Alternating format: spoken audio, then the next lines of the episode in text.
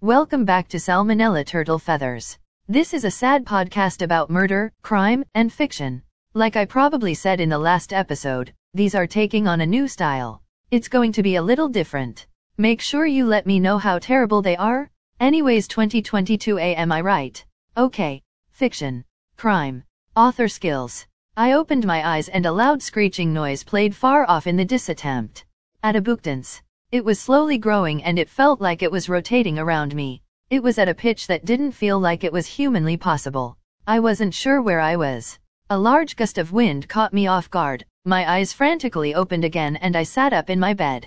My sister was screaming, because she had just witnessed something horrible. I could tell by the way she was looking at me. I jumped out of bed and asked her what she had seen. I couldn't understand what she was saying. It took a while of calming her down.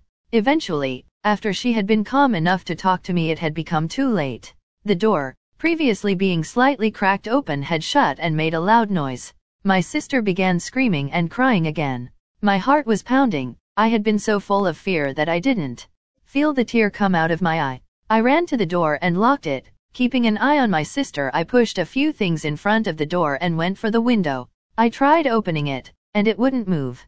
Behind me, I heard my sister start yelling something along the lines of glue window. By now I assumed she had meant the window was glued, and cautiously I reached under my bed for a knife and stabbed the window making a hole big enough to convince the person outside we had left. They began banging on the door, and I grabbed my sister to hide in the closet. They began screaming I am your mother let me in this instant.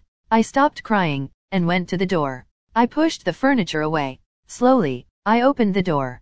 My mother walked in and started yelling about how scared she was, the gash in the window, and the weapon I was in possession of. She took it and threw it out the window. My sister began laughing at me about what my mother was saying. Darn. Crazy night this has been. Segment audio 2. There was once a small tree in a small forest in a small town in a small county in a small territory in a small state in a small country in a small continent in a small planet in a small solar system in a small galaxy. A kind librarian who worked for the county had walked to this tree once a month to take care of it. He had planted this tree when he first got his job at the library. He had spent years coming here every day. This might have been his last. He disappeared that day to go see the tree, and didn't show back up for quite a long time. In fact, investigators never found him.